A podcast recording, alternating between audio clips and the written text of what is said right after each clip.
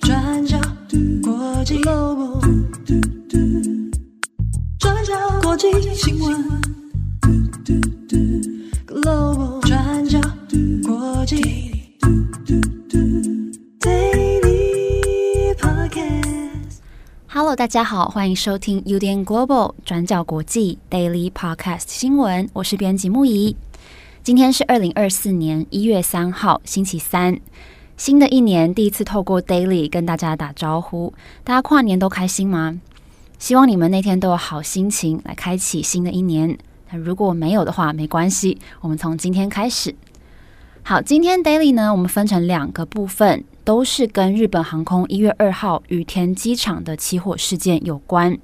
那第一个部分，我们稍早已经上线了，是由七号来主持，他跟大家来分享这架日本航空的 JAL 五一六班机到底为什么会撞上海保厅的飞机。那根据目前现有的影像，还有已经公布的资料，可以确认海保机在出事之前已经在跑道上等待了。那这也可以解释为什么日本航空的班机在降落之后，飞机的机鼻严重的凹陷。而且鼻轮还呈现受损的状态。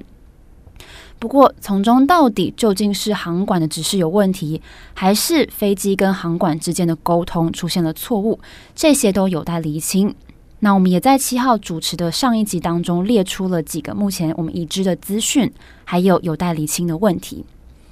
好，那现在第二个部分是由我来陪伴大家，我为大家准备的是有关日航这次在安全疏散方面。在所谓的黄金九十秒当中，他们成功的疏散全机，总共三百七十九人。他们到底是怎么做到的？那机组人员他们在整个疏散的过程当中，大概可能会有哪一些重要的判断程序或是依据，才能够在这么短的时间之内完成疏散？好，那过去可能有部分的听友有在 Daily 上面听过，呃，我跟大家分享一些飞机上的。有趣的一些鬼故事，那原因是因为我过去曾经做过空服员的工作，所以我们今天的内容也会放一些我个人过去在不管在受训还有做这份工作当中的相关经验，来跟大家分享可能一般乘客可能不熟悉也不知道的一些航空安全的小知识。好，那首先我们先来看一下更新的资讯。这次日本航空从札幌新千岁机场前往东京的这个 JAL 五一六班机，在当地时间一月二号的下午五点四十七分左右降落在东京羽田机场的 C 跑道之后呢，机身起火燃烧，那当场就冒出浓浓的黑烟，火势也迅速蔓延到整架飞机。那当时在飞机上总共是有三百六十七名乘客。其中包括了八名两岁以下的婴儿，那另外还有十二名机组人员。那在事故发生之后呢，这加起来三百七十九名人员，在机组人员的指令跟引导之下，成功的在九十秒之内全数疏散完毕。那根据我们现有的资料呢，还有机上乘客从机舱里面拍下的影片，其实我们可以知道，事故发生的时候，飞机还没有停妥。那机上的乘客也有转述当下的情况，他们说一开始飞机着陆的时候，感觉很像是撞上一个巨大的物体。那大家也有听到一阵非常大的轰鸣声。那接着机身就用力的向上猛拉，然后窗外出现了火花跟一些白烟，机舱里面也瞬间充满了烟雾。那当时日本航空的空服员也不断地请乘客说，请大家留在原位上，也敦促大家不要拿行李，还有请客人身体保持低姿态。那其实这三个指令非常的重要，也很关键，所以等一下我会跟大家解释为什么这三个指令非常的重要。好，那疏散之前呢，机内的气氛相当的混乱，那也可以听到有儿童的哭喊声。不过也有乘客说，尽管有一些乘客在事故发生的时候非常的紧张、很焦虑，不过机组人员在飞机停妥之后，也非常快就部署了疏散的路线，让大家有秩序的一个一个下机。而疏散的当下呢，机上的广播系统是没有使用的。那我们现在还没有办法判断是因为什么原因而无法使用。不过空服员是使用扩音器，就是我们说的 megaphone，还有靠自己用嘴巴大喊疏散口令，来引导乘客前往逃生门来避难。那根据日本航空之后的声明呢，飞机在停下来之后，空服员就在九十秒之内完成疏散。那所有的乘客也在不到二十分钟之内就被全数送往安全的地带。好，那我们首先要来看这黄金九十秒当中，空服员到底需要做什么样的判断？其实大部分的乘客可能不知道，飞机发生安全事故的时候，机组人员他们必须在非常短的时间内做出非常精准的决策。甚至在启动疏散之前呢，就是大家看到空服员离开座位，正式要开始做这些程序之前，他们就必须在心中已经做好全面的盘算了。怎么说呢？第一个，在飞机还没有落地之前，或是如果我们用更严格的眼光来看，飞机在还没有彻底停妥的时候，都是最危险的状态。所以这也是为什么在影片当中，我们可以听到空服员有敦促乘客说，绝对不要打开安全带。那也请大家留在座位上。好，那接着呢，空服人员他们必须在出口周围相对比较大的空间当中，仔细的用自己非常敏锐的观察力，来同时观察环境，还要观察乘客的状态。比如说，假设我是空服员，在我的视线范围里面，不管是走道啊，还是逃生路线上面，我们都要判断是不是有障碍物。那再来，机外的环境也很重要，是陆地还是水域，这两者的疏散逻辑是完全不相同的，所以绝对要仔细掌握。那再来，这边有一个小知识需要提醒大家，就是有时候我们在选位置的时候，都会觉得说，诶，出口座位是相对呃很好的选择，因为呃空间比较大，那脚可以伸直，会比较舒服。那的确，不过其实出口座位乘客还是有一些限制的。如果就我们台湾的民航法的规定而言，这个位置的客人不可以年龄小于十五岁，那行动也不能不方便。如果有携带幼童的话，那也不可以坐这个位置。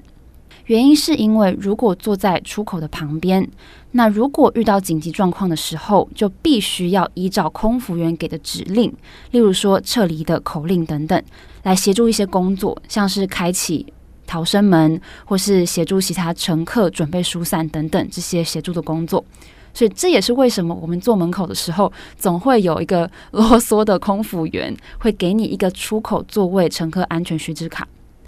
那细心一点的空服员还会口头跟你说明说，哦，你坐这个位置，你有什么样的义务，你需要帮忙什么样的事项等等。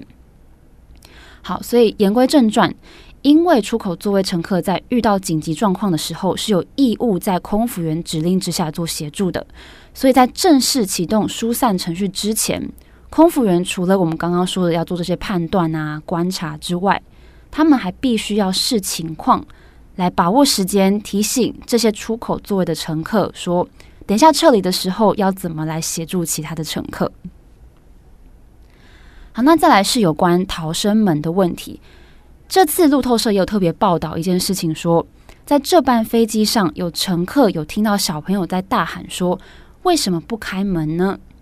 好，那实际上。在安全撤离的时候，最关键的点就是空服员到底该不该开门，这个当下的当机立断。我们知道，其实，在正式的启动疏散之前，空服员他们必须要判断自己负责的这个逃生门，还有逃生梯当下是不是符合可以安全开门的准则。例如说，逃生门的模式。到底这个模式是处在开门之后会自动充气弹出来的这个待命模式，就是我们说的 flight mode 或是 armed mode，是这个模式呢，还是不会弹出的一般模式，就是 park 或是 disarmed 模式？那这个大家不用担心，因为模式在起飞之前，其实已经有负责这个门的空服员他检查过，然后他还必须跟对门的空服员大家 cross check。然后在客舱经理或是座舱长，他还会逐一的来一个一个检查完毕，他才可以符合起飞的标准。不过，其实我们非常难保证逃生门的模式在紧急事故发生的时候，它会不会发生任何的变化。所以，空服员当他起身，第一个要判断的就是现在是 door in flight 还是 door and park？好，那在确认这个逃生门模式之后呢，空服员他接着要做什么？他要透过窗户来判断机外的环境，这个就非常非常非常重要了。就是窗外到底环境如何？有烟有火吗？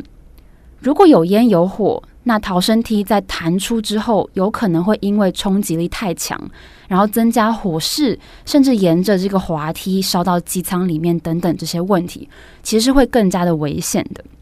所以每一个这个守门的空服员呢，他们都必须在他们各自独立的状态之下，进行到底该不该开门的这个判断。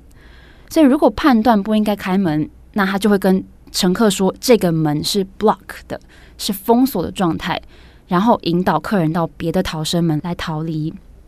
那这个就是为什么我们从日本航空的事故画面当中，我们可以看到这架飞机是空巴 A 三五零九百。那虽然这台飞机总共有八个逃生门，可是这个画面当中我们可以看到，不是所有的门都有打开使用的，因为当下有部分的门是不可以打开的。那也是因为这样，所以才更凸显这次全体机组人员，他们只有用仅剩的几个逃生门来疏散全机三百七十九人，这个是多么不容易的事情。好，那针对这个事件呢，日航有一个非常知名的前机长，他叫做小林宏之，他也有说，日本航空每一年都会至少有一次的九十秒疏散训练。那他也说，这架日本航空的五一六班机。客机是全部几乎全满的，所以能够平安的疏散成功，这个必须要归功于所有机组人员跟乘客大家的冷静行动。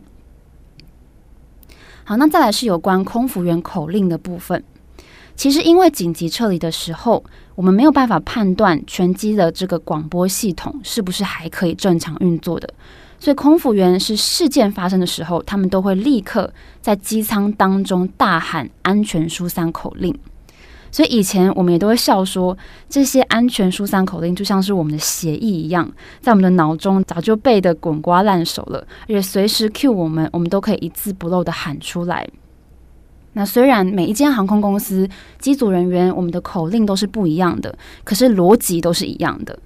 当中也一定会有乘客必须要遵守的指令。我们先讲第一个，在口令当中一定会敦促乘客不要携带行李，还有一定要脱掉高跟鞋。在我过去服务的这个航空公司，这个口令叫做“空手脱掉高跟鞋 ”，No baggage, no high heels。我们现在讲第一个，到底为什么不能带行李呢？有一些听友在搭飞机的经验当中，可能记得有一些空服员他们会来告诉你说：“来，包包放上去，或是请你把包包放在你前面椅子的下方。”然后有些客人他可能不开心，但是空服员还是非常非常坚持。大家知道，在紧急撤离的这黄金九十秒当中，任何的行李跟大型物品都可能会成为巨大的障碍物，它会减缓撤离的速度。那即使你说哦好，那我背在身上啊，我不会让它落地掉在走道上。不过你即使是背着，它也是可能会占据逃生空间的。所以这就是为什么空服员在起飞之前会一直不断的跟你耳提面命说，请你把包包放在安全的位置。这就是以防如果真的发生事情了，那大家就可以立刻离开位置，然后立刻的逃命。那再来，如果真的出现障碍物了，空服员还必须要尽可能的在撤离的时候清除门口的障碍物，才可以加速让乘客可以逃出机舱。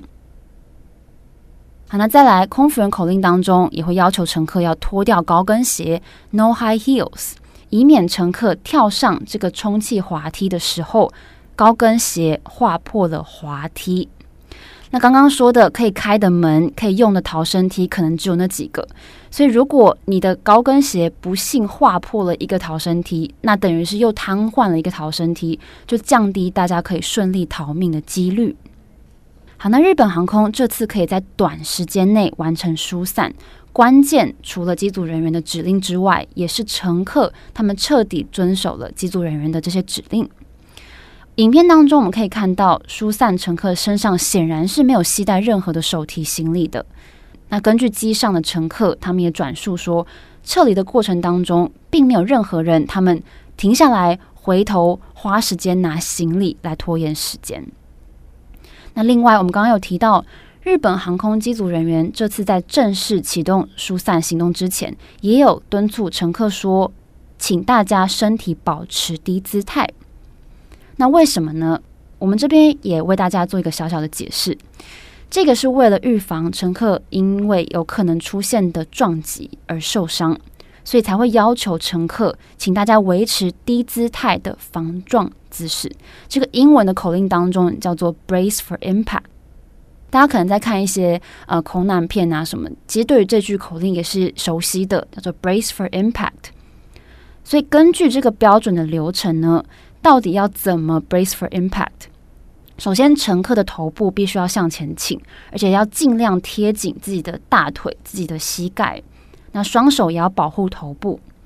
那如果是带婴儿同行的乘客呢？这些小朋友们，他们基于年龄还有安全的原因，他们没有办法独自的坐在位置上面，所以这时候就必须要赶快把婴儿抱在怀里，然后面对面拥抱，然后维持刚刚说的同样的低姿态来防撞。以防双方因为强力撞击而受伤。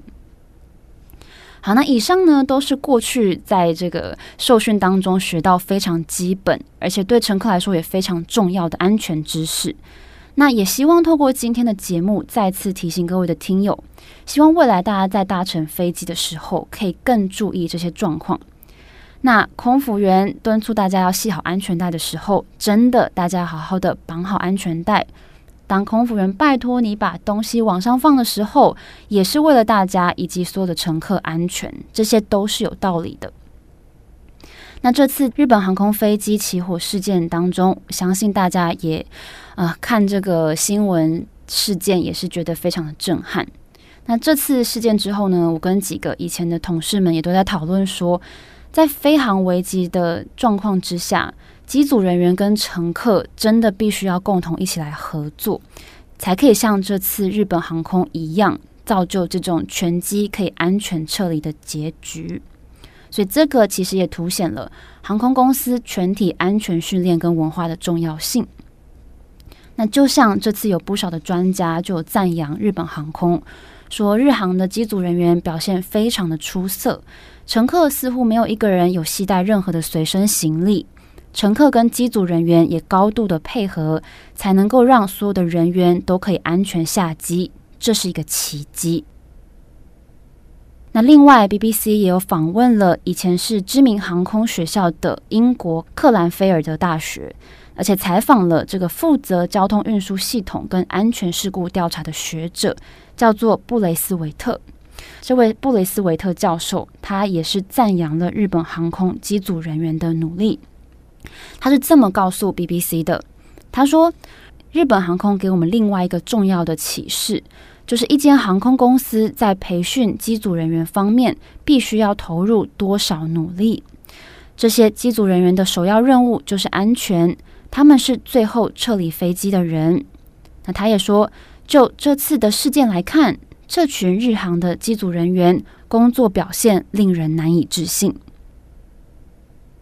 好，那这次日航飞机起火事件的原因，现在都还在调查厘清当中。那我们也会持续为大家来做更新。不过，其实即将要过农历年了，所以我们这边以上总结刚刚的几个重点，让大家在未来搭飞机的时候可以更加留意。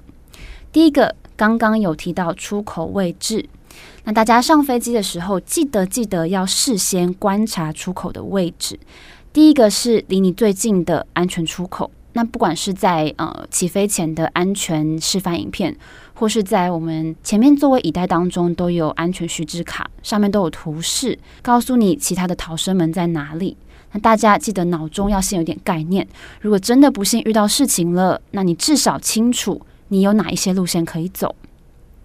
那再来，紧急事件发生的时候，刚刚有讲到，空服人员脑中真的很忙很忙，要用视觉、用嗅觉等等去判断非常多的事情来下决策。所以，为了不要干扰疏散程序的这些判断，大家必须如果遇到事情的时候，必须先留在座位上面去等待空服员给的指令。那再来疏散的时候，切记不要携带行李。穿着高跟鞋的大家也记得要脱掉高跟鞋。那也请依照空服员指令来疏散。刚有提醒过，逃生门如果不开，一定有不开的理由，所以千万不要硬闯，以免造成更大的伤害。那最后也要做一个小小的提醒，就是离开机身的时候，其实危机还没有解除，所以大家需要尽快的远离这个飞机的残骸。以防后续有更大的爆炸会伤害到自己。那这个也是为什么我们在跳下逃生梯的时候，可能会听到空服员有这么一句口令，是说跳滑下去，快跑，jump slide run away。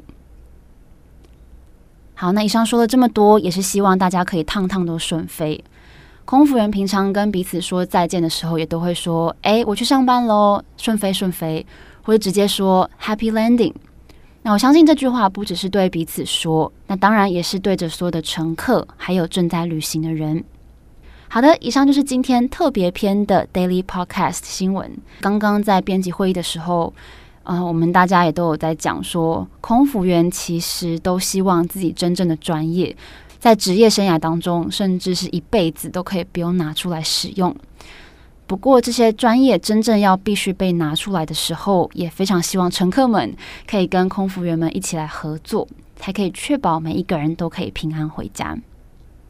在二零二四年的开头，转角国际希望大家未来都可以出入平安，祝福大家有一个美好的一天，平安的一年。我是编辑木仪，我们明天再见喽，拜拜。国际，专家，国际新闻